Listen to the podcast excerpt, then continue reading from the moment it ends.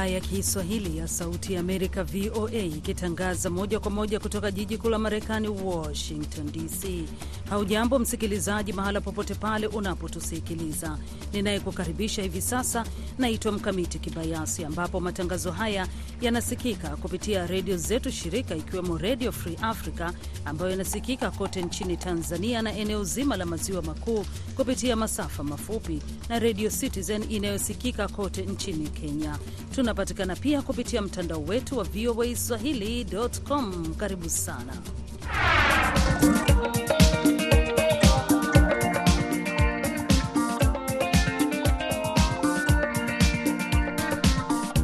Miongoni mwa ripoti tulizokuandalia ni kwamba wanamazingira wanataka viongozi wa nchi zisizofungamana na upande wowote wanaohudhuria mkutano wa 19 wa vuguvugu hilo jijini Kampala, Uganda, kuweka shinikizo kwa nchi zilizoendelea kuanzisha hazina mabadiliko ya hali ya hewa itakayotumika kudhibiti mabadiliko ya hali ya hewa. Na katika ripoti nyingine ni kwamba wanawake nchini Tanzania wamelalamika utozwaji wa fedha katika vituo vya afya na hospitali wakati wa kujifungua licha ya serikali kutangaza huduma hiyo ni ya bure, hali inayosababisha kuongezeka kwa vifo vya akina mama na watoto. Basi msikilizaji, sekunde chache zijazo nitakusomea habari muhimu za dunia, ambapo najumuika naye Sande Shomari.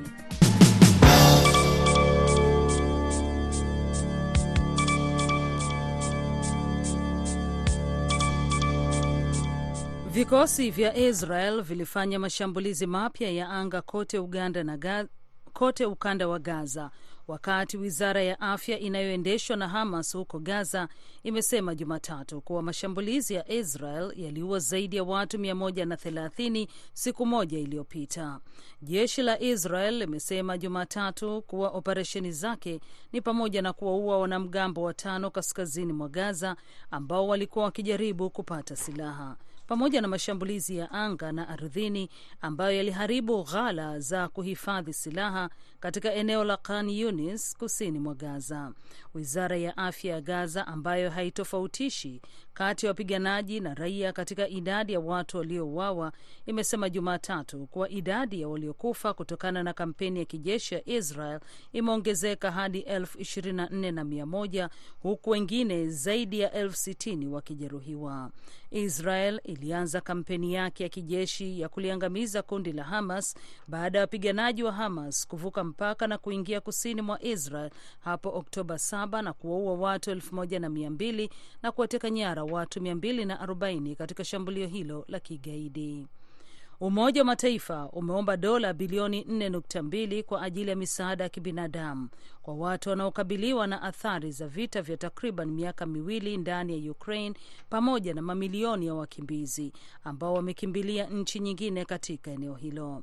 Katika taarifa ya pamoja, shirika la misaada ya kibinadamu la Umoja wa Mataifa na shirika la Umoja wa Mataifa la kuhudumia wakimbizi UNHCR limeangazia mashambulizi ya anga ya hivi karibuni ya Russia ikisema ghasia hizo zinaonyesha raia kuchoshwa na gharama ya vita, huku pia ikitoa wito wa kuzingatia hali ya baridi kali ambayo inafanya utoaji wa misaada ya kibinadamu kuwa ya dharura zaidi. Komoro walipiga kura katika uchaguzi wa rais siku ya Jumapili, huku rais wa sasa Azali Asumani akisema ana imani kupata ushindi, wakati upinzani unadai kulikuwa na udanganyifu katika uchaguzi. Viongozi kadhaa wa upinzani katika visiwa vya bahari ya Hindi walikuwa wamewataka wapigaji kura kususia uchaguzi huo, ambapo wagombea watano wamejitokeza dhidi ya Asumani mwenye umri wa miaka sitini na mitano kushika nafasi hiyo ya juu. Nina imani kwamba nitashinda duru ya kwanza. Ni Mwenyezi Mungu ambaye ataamua na watu wa Komoro, rais alisema baada ya kupiga kura katika mji wake wa Misoje, nje kidogo ya mji mkuu Moroni. Kama nitashinda duru ya kwanza itaokoa muda na fedha, aliongeza. Lakini wagombea wa upinzani walishutumu udanganyifu na masanduku kujaa kura katika maeneo kadhaa baada ya upigaji kura kuanza kwa kuchelewa. Mfumuko wa bei nchini Nigeria umeongezeka kwa kiwango cha juu sana ambacho hakijawahi kushuhudiwa kwa zaidi ya miaka 27 mwezi Disemba kutokana na kupanda kwa bei ya chakula, ikisababisha wasiwasi wa mzozo wa gharama ya maisha pamoja na kuweka shinikizo zaidi kwa Benki Kuu ya Taifa kuongeza viwango vya riba. Ripoti ya shirika la habari ya Reuters inasomwa hapa na Patrick Nduwimana. Mfumuko wa bei za bidhaa zinazotumiwa na wanunuzi uliongezeka kwa mwezi wa 12 mfululizo mwezi Disemba hadi asilimia 28.92 ikilinganishwa na asilimia 28.20 mwezi Novemba, ofisi ya taifa ya takwimu imesema Jumatatu. Mfumuko wa bei katika taifa hilo lenye uchumi mkubwa na watu wengi barani Afrika haujawahi kupanda kwa kiwango hicho tangu katikati ya mwaka 1996. Kiwango cha mfumuko wa bei ya chakula ambacho huchochea zaidi mfumuko wa bei nchini Nigeria kiliongezeka kwa asilimia 33.93 mwezi Disemba ikilinganishwa na asilimia 32.84 mwezi Novemba. Ofisi ya takwimu imesema bei ya vyakula tofauti ikiwemo mkate, nafaka, mafuta, samaki, nyama, matunda na mayai ilipanda. Wachambuzi wanasema bei ya juu ya mafuta na kudorora kwa sarafu ya naira ilisababisha pia mfumuko wa bei. Mchambuzi wa masuala ya uchumi barani Afrika David Omojomolo amesema mfumuko wa bei utazidi kuongezeka, akitaja athari za mzunguko wa pili kutokana na kuondolewa kwa ruzuku ya mafuta mwaka jana na kudorora kwa thamani ya naira. Ametabiri kuwa mfumuko wa bei utavuka kiwango cha asilimia 30 mwishoni mwa robo ya kwanza ya mwaka huu na kusema hautapungua hadi katikati mwa mwaka huu wa 2024. Unaendelea kusikiliza habari za dunia kutoka idhaa ya Kiswahili ya Sauti ya Amerika, VOA. Mafuriko makubwa yaliikumba Mauritius siku ya Jumatatu wakati kimbunga cha hatari cha kitropic kilipokuwa kinakaribia katika taifa hilo la kisiwa cha bahari ya Hindi baada ya kukumba eneo la Reunion la Ufaransa. Picha zilizochapishwa na vyombo vya habari vya eneo hilo katika kisiwa kidogo cha Paradise zilionyesha magari yakizama au kuchukuliwa na maji yaliyofurika mitaani. Uwanja wa ndege wa kimataifa ulitangaza kuwa utafungwa kuanzia saa kumi na nusu jioni kwa saa za huko hadi itakapotolewa taarifa zaidi, wakati mabenki, ofisi za serikali na biashara nyingine za binafsi zikifunga ofisi na kuwarudisha wafanyakazi majumbani. Idara ya hali ya hewa ya Mauritius, MMS, imesema katika taarifa kwamba tahadhari ya kimbunga cha daraja la tatu kati ya viwango vinne imeanza kutumika na kuwashauri wananchi kukaa katika sehemu salama, huku hali ya mvua ikitarajiwa katika saa zijazo. Mkuu wa zamani wa wafanyakazi katika jeshi la Burkina Faso ambaye alifutwa kazi mwezi Oktoba ametekwa nyara kutoka nyumbani kwake na watu wasiojulikana waliokuwa na silaha, vyanzo karibu naye vimesema Jumatatu. Walifunga vitongoji, wakaizingira nyumba yake kabla ya kumchukua. Chanzo cha usalama kilicho karibu na mkuu huyo wa zamani wa polisi kiliambia AFP. Luteni Kanali Evrand Somda alichukuliwa Jumapili kutoka nyumbani kwake katika mji mkuu wa Gadugu. Iliongeza, hatujui kama ni kukamatwa kwa amri ya jeshi au mamlaka ya mahakama au kama ni utekaji nyara mwingine, chanzo kingine cha karibu na Somda kilieleza. Somda alifutwa kazi wiki moja baada ya maafisa wanne wa polisi kukamatwa kwa tuhuma za kuhusika katika njama dhidi ya usalama wa taifa, ambapo utawala wa kijeshi ulisema ulizuia. Afisa huyo aliyeheshimika Somda alikuwa katika wadhifa huo tangu Februari 2022 lakini aliona nafasi yake ikidhoofishwa kutokana na kukamatwa kwa maafisa hao wanne, ambapo walikuwepo washirika wake wawili wa karibu.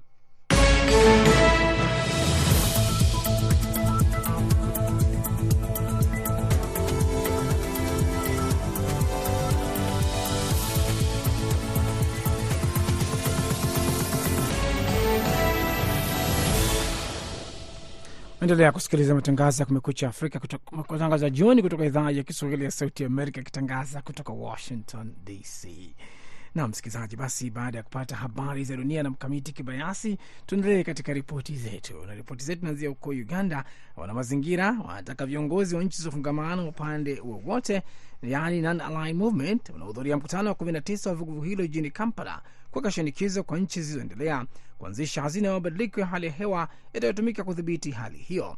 Wana mazingira wanasema Afrika inachangia asilimia ndogo katika mabadiliko ya hali ya hewa, lakini huathirika kwa kiasi kikubwa. Mwandishi wetu Sadam Mobale aripoti kamili kutoka Kampala. The, the, the, the effects we are getting here are not because of Uganda alone. Wanamazingira nchini Uganda wanataka viongozi wanaohudhuria mkutano wa nchi zisizofungamana na upande wowote, yani non-aligned movement, katika kongamano la 19 kuweka shinikizo kwa nchi zilizoendelea kuanzisha hazina itakayotumika katika udhibiti wa mabadiliko ya hali ya hewa ambayo yamekuwa changamoto kubwa katika bara la Afrika. Wanamazingira wanasema bara la Afrika linachangia asilimia 4 pekee ya mabadiliko ya hali ya hewa lakini huathirika zaidi na mabadiliko hayo. Peter Babyenda ni mwanamazingira na mhadhiri katika chuo kikuu cha Makerere nchini Uganda. So the, the, the, the effects we are getting here are not because of Uganda alone. But these are issues that have been contributed. Mabadiliko ya hali ya hewa ambayo tunashuhudia kwa sasa hajasababishwa na Uganda peke yake. Tuko miongoni mwa nchi zinazotoa kaboni ndogo kabisa. Nchi zinazotoa gesi ya kaboni ni zile ambazo zimeendelea kama Marekani na China, lakini sisi ndo huathirika zaidi. Nchi kama hizo zinapaswa kushinikizwa kulipa hazina itakayotuwezesha kukabiliana na janga hili. Hivi majuzi nchi za Afrika Mashariki zimeshuhudia mafuriko makubwa ambayo yamesababisha vifo na uharibifu wa mali kwa sababu ya mabadiliko ya hali ya hewa. Katika mkutano huo, wajumbe kutoka mataifa ya Kiarabu zikiwemo Algeria, Iran, Libya, Moroko, Palestina na Pakistani alikubaliana kwamba waraka wa mwisho haufai kufunguliwa tena pasina mazungumzo ya kiufundi yanayoangazia suala la Palestina na mauaji ya kila siku ya wanawake na watoto yanayoendelea katika ukanda wa Gaza. To, uh, address the needs of our people in all corners of the Gaza Strip. Hatuwezi kuanzisha mazungumzo katika mkutano pasina mazungumzo ya kiufundi yanayoangazia watu wetu kule Gaza. Unapaswa kuwe na msaada wa kimsingi kusaidia watu wa Gaza. Tunapaswa pia kuzungumzia kusitishwa kwa vita kule Gaza na mwisho kulaani uhalifu dhidi ya binadamu. Wachambuzi hata hivyo, wanasema licha ya maazimio yatakayoafikiwa katika mkutano huu hayawezi kutekelezwa pahali popote kwa sababu siyo ya lazima. Isaac Shinyekwa ni mtafiti katika kituo cha utafiti na sera za uchumi Uganda. Changamoto ambayo iko sasa ni utekelezaji. Maazimio ambayo yataafikiwa yatabakia tu kwa mazungumzo, lakini hayatatekelezwa. Siyo ya lazima, lakini hii itasaidia tu kuonyesha mawazo ya nchi hizo, lakini hayatatekelezwa. Kongamano hili litaendelea kwa siku tatu, ambapo Uganda inatarajia kuchukua wenyekiti wa Non-Aligned Movement kutoka kwa Azerbaijan. Non-Aligned Movement ilianzishwa mwaka wa 1956 nchini Yugoslavia kwa ajili ya kuendeleza masilahi ya nchi zinazoendelea na sasa ina wanachama 120. Sada Mubale, Sauti ya Amerika, Kampala.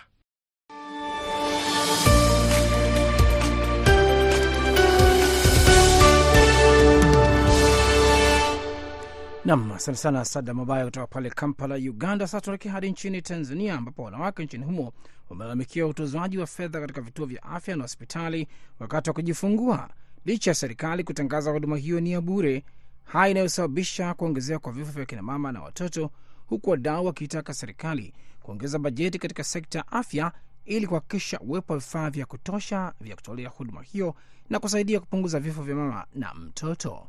Mwandishi wetu wa Dar es Salaam, Amri Ramadhan, anayo taarifa kamili.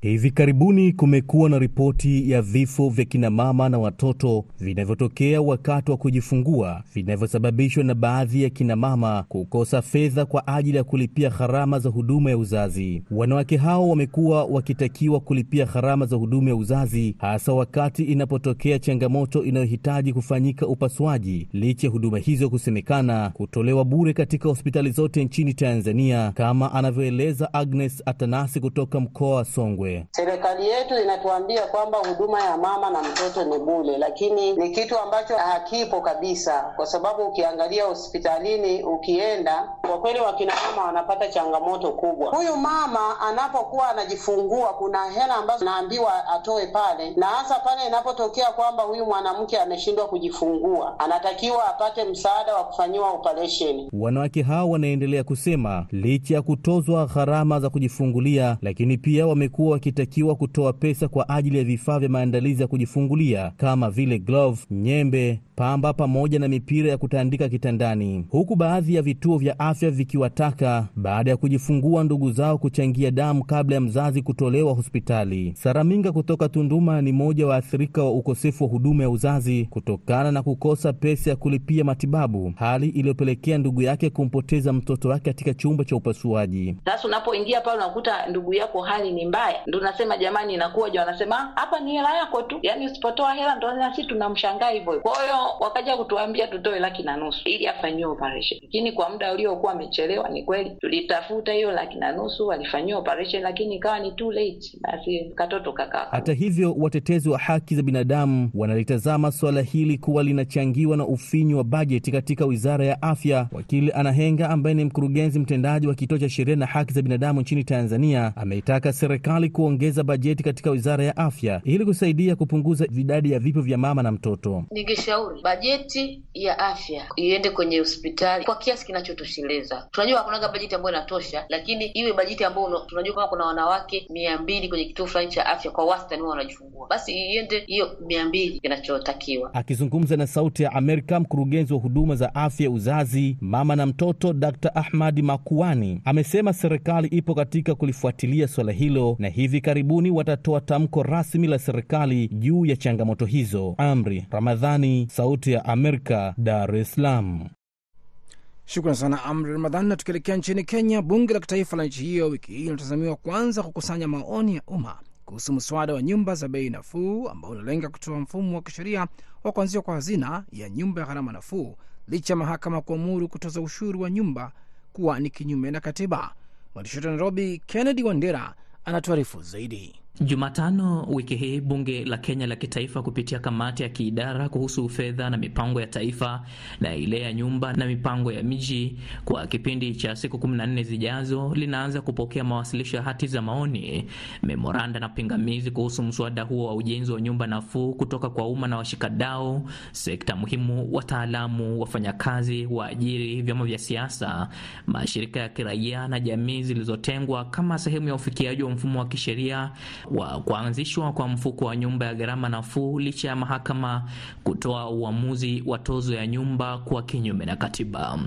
Majaji watatu wa mahakama kuu mwishoni mwa mwaka jana waliweza ku Majaji watatu wa mahakama kuu mwishoni mwa mwaka jana waliweka zuio la tozo mpya ya ushuru wa nyumba wa asilimia 1.5 ulioidhinishwa na serikali kutoka kwa mishahara ya wafanyakazi kufadhili ujenzi wa nyumba nafuu, hata ingawa Rais Ruto amesema ameazimia kutekeleza ushuru huo bila kujali kitakachotendeka na hatua yake hiyo. I am telling you this time round I am implementing it and I am so determined because we must do it. Mswada huu unaofadhiliwa na kiongozi wa shughuli za serikali bungeni humo Kimani Ichungwa unajaribu kutafutia suluhu vikwazo vya kisheria vinavyotatiza utekelezwaji wa hazina hiyo ambayo Ruto amesema ni sehemu kuu ya sera yake ya uongozi kwa ajili ya kubuni nafasi za ajira kwa wengi nchini Kenya.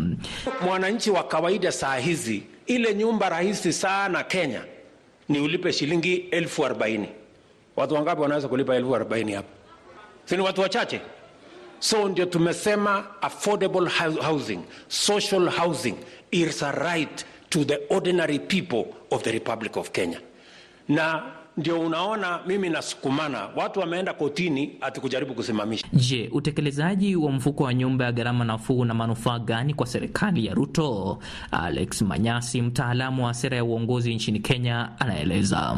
Serikali pia inahitaji hizi fedha. Niko na uhakika ya kwamba itakuwa ni changamoto kidogo ikiwa serikali haitaweza kupata ile go ahead ya kuweza kutoa hizi fedha kutoka kwa wananchi, kwa sababu hata katika ile gharama ya initial cost ya kuweza kushughulikia haya mambo, kuna zile fedha ambazo zitahitajika kutumika ili ile preparation phase iweze kukamilika, ili ya kwamba macontractors waweze kuanza kufanya ile kazi ya kuweza kujenga zile nyumba. Raia wa Kenya wanaendelea kulipia ushuru huo wa asilimia 1.5 ikiwa ni mpango wa serikali ya Rais Ruto kujaribu kutumia mishahara yao kufadhili ujenzi wa nyumba nafuu kwa wasiojiweza nchini Kenya. Ushuru huo ulianza kutekelezwa Julai mosi mwaka uliopita baada ya Rais Ruto kutia saini mswada tata wa fedha 2023 licha ya raia wa Kenya kuonyesha kutoridhishwa na baadhi ya vifungu. Kufanikisha lengo la ujenzi wa nyumba, Ruto anataraji kuwa ushuru huu utalipwa na mfanyakazi na mwajiri wake kwa kiwango cha asilimia 1.5 ya mshahara wa kila mwezi ilivyoainishwa katika sheria ya fedha ya mwaka 2023. Kennedy Wandera, Sauti ya Amerika, Nairobi.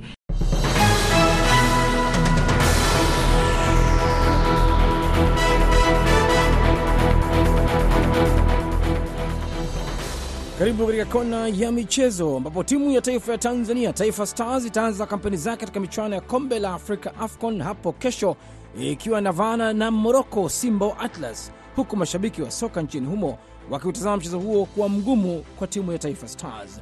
George Njogopa anayo taarifa zaidi. Ikiwa karata yake ya kwanza, Stars itakuwa na kibarua kigumu mbele ya wakali yao kutoka Afrika Kaskazini waliotinga hatua nusu fainali katika michuano iliyopita ya kombe la dunia. Mashabiki wengi wanasema Stars itapaswa kucheza kufa na kupona katika mchezo utakaoanza saa mbili usiku, ingawa baadhi ya wachambuzi wa soka wanaamini kwamba lolote linaweza kutokea katika dimba. Naam, kwa majina mimi naitwa Fredrick Swaga. Mchezo mgumu ambao Tanzania tunaenda kukutana nao, lakini katika mpira lolote linatokea. Uh, nia yetu ni, na sisi ni kufika mbali, lakini si mchezo mwepesi. Naamini Tanzania inabidi wajipange vizuri, wakisha wanacheza kufa na kupona ili waweze, waweze kuwadhibiti uh, taifa la Morocco.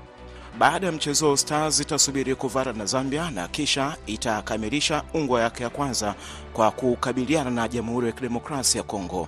Hii ni mara ya tatu kwa Stars kuchomoza katika michuano ya AFCON.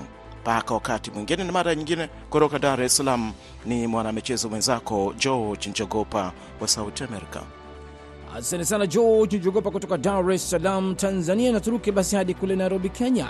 Mkufunzi wa klabu ya volleyball ya kinadada ya benki ya KCB Jafet Munala amejaza nafasi ya wachezaji nyota walioondoa klabuni humo tayari kutetea taji lao liloshinda msimu uliopita.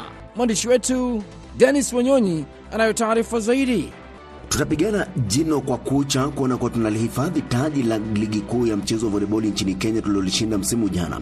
Ndio kauli nzito ya mkufunzi mkuu wa klabu ya voleboli ya kinadada ya wanabenki KCB Jafet Munala, ambaye anakiri kuwa licha ya kumpoteza mmoja wa wachezaji nyota kwa, kwa timu pinzani, tayari amejaza pengo hilo kwa kunasa huduma za tineja Sheila Baraza kutoka shule ya upili ya Kwandande. Aidha, Munala ameambia meza ya VOA michezo kuwa watafanya kila hima kuona kuwa wanatoa taji la klabu bingwa barani Afrika, nafasi ambayo anahisi kuwa ita wapa fursa ya kipekee ya kushiriki taji la klabu bingwa duniani. Eh, kumbuka 2022 KCB ilikuwa ni champions wa Africa. Last time hatukuwa na ile bahati ya kushinda, tulikuwa namba tano ambayo ikuwa performance mzuri, lakini mwaka hii tumejiandaa, ndio tumeleta wanafunzi mapema, tuanze kufanya, mazoezi na wao wapate system zetu za, za KCB ili tukienda tena club championship tuweze kuperform vizuri, hata tulete taji nyumbani. Nabia Sauti ya Amerika, meza ya michezo kutoka Nairobi nchini Kenya. Mwanakwetu mimi naitwa Denis Wanyonyi. Asante sana Denis Wanyonyi kutoka Nairobi, Kenya. Na kutoka huko tuelekea hadi kule Kigali, Rwanda, ambapo mkondo wa pili wa ligi ya soka daraja la kwanza unaanza kwa kishindo mwishoni mwa wiki, huku timu ya Rayon Sport ikipoteza mechi ya ufunguzi. Taarifa zaidi, Christopher Karenzi, tuambie. Ligi kuu ya soka nchini Rwanda mkondo wa pili imeanza kutimua vumbi mwishoni mwa wiki ambapo timu ya wananchi Rayon Sport imefungwa na Gasogi United magoli mawili kwa moja na kusababisha kocha mkuu wa Rayon Sport kusimamishwa. Timu ya Etenseri ya Gisenyi imeanza vibaya mkondo wa pili ambapo wamefungwa na Gorira mabao mawili kwa moja katika uwanja wa Pele Kigali. Rajabu Bizu Muremyi ni kocha wa timu ya Etenser, alikuwa na haya ya kueleza baada ya kupoteza mechi hiyo. Tumejaribu kuweza kusawazisha, ikakataa. Ndiyo kawaida ya mpira mwenzako akikuzidia ujanja huwa unapoteza kwa urahisi. Mpaka leo sasa unakutana sisi wahusika stafu na wachezaji tunaumia. Shida kubwa sio kusema uchumi, hawasikilizani kwa mipangilio. Naye kocha wa Gorira Gatera Msa alikuwa na haya ya kueleza. E, cha kwanza nitasema kwanza namshukuru Mwenyezi Mungu kwana tumepata ushindi. Timu zote za daraja la kwanza katika msimu huyu zote ni ngumu, hakuna timu nyepesi hata moja, sababu zote zilisajili. Nikiripoti kutoka Kigali, kona ya michezo, Sauti ya Amerika, mimi ni Christopher Karensi. Shukran sana Christopher Karenzi kutoka kule Rwanda, katika jiji la Kigali, na moja kwa moja hadi Jamhuri ya Kidemokrasia ya Kongo, kwake Kaozi Kosha. Mambo yako vipi huko? AFCON timu ya Leopard ya Jamhuri ya Kidemokrasia ya Kongo tayari imewasili huko Cote d'Ivoire kabla ya mechi yake ya kwanza dhidi ya timu ya taifa ya Zambia Chipolopolo ifikapo tarehe 17 mwezi tunao. Leopard ya DRC ilicheza mechi yake ya mwisho ya kujipima nguvu dhidi ya timu ya taifa ya Burkina Faso na kupoteza mechi hiyo kwa goli mbili kwa moja. Serikali ya DRC chini ya mamlaka ya waziri wa michezo Francois Kabulo Mwana Kabulo amechukua huduma wa takriban washabiki 500 ambao watasindikiza timu ya DRC kama anavyoeleza hapa msemaji wa waziri wa michezo bwana Fanfa. Government inaleta hela uh, na vyote. Ni washabiki wangapi wa Leopard wataenda huko uh, Cote d'Ivoire? DRC itakuya na mashabiki watapita uh, mi, mi, mi, mia tano wala hata elfu moja au elfu mbili kula kule ku Ivory Coast. VOA kona la michezo langu jina ni Kaozi Kosha. Asante sana Kauzi Kosha kwa taarifa hiyo kutoka Jamhuri ya Kidemokrasia ya Kongo. Ndio tunakamilisha kona ya michezo. Ni mwanaspoti wako Sunday Shomari nam na kufikia hapo basi, ukisikia ripoti hiyo ya michezo imekamilika, ndio tunakamilisha matangazo yetu ya leo kutoka idhaa ya Kiswahili ya Sauti ya Amerika. Kwenabo tunafanikisha matangazo haya, msimamizi Hadija Riami, mwelekezi Aida Isa. Usikose kujiunga na wenzetu katika matangazo ya Kwa Undani hapo saa tatu kamili za usiku. Lakini vilevile hapa ugani nimeshirikiana na mwenzangu Mkamiti Kibayasi. Si la ziada, anaitwa Sande Shomari. Kwa heri kwa sasa.